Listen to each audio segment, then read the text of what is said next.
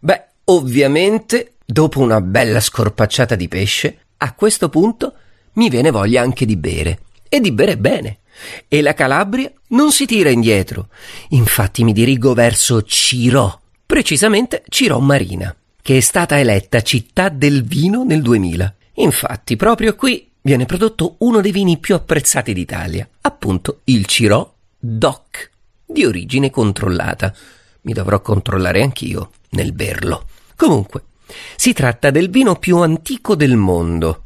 Questa cosa mi spaventa un po' perché non vorrei che fosse diventato aceto, ma credo di no. Le sue origini risalgono, pensate, addirittura al VII secolo a.C., quando alcuni coloni della Grecia arrivarono nella zona in cui sorge Cirò Marina e fondarono un importante tempio dedicato a Bacco. Importarono anche particolari viti greche come il Gaglioppo, il Mantonico e il Bianco Bizantino e cominciarono a produrre un vino che è l'antenato del nostro Cirò e pensate che è stato a lungo il vino ufficiale bevuto alle Olimpiadi. Beh, da sempre si sa che il vino Cirò abbia delle incredibili doti terapeutiche e probabilmente gli atleti ne avevano proprio bisogno per ossigenare il loro sangue, del resto si sa che il vino, soprattutto buono, fa buon sangue.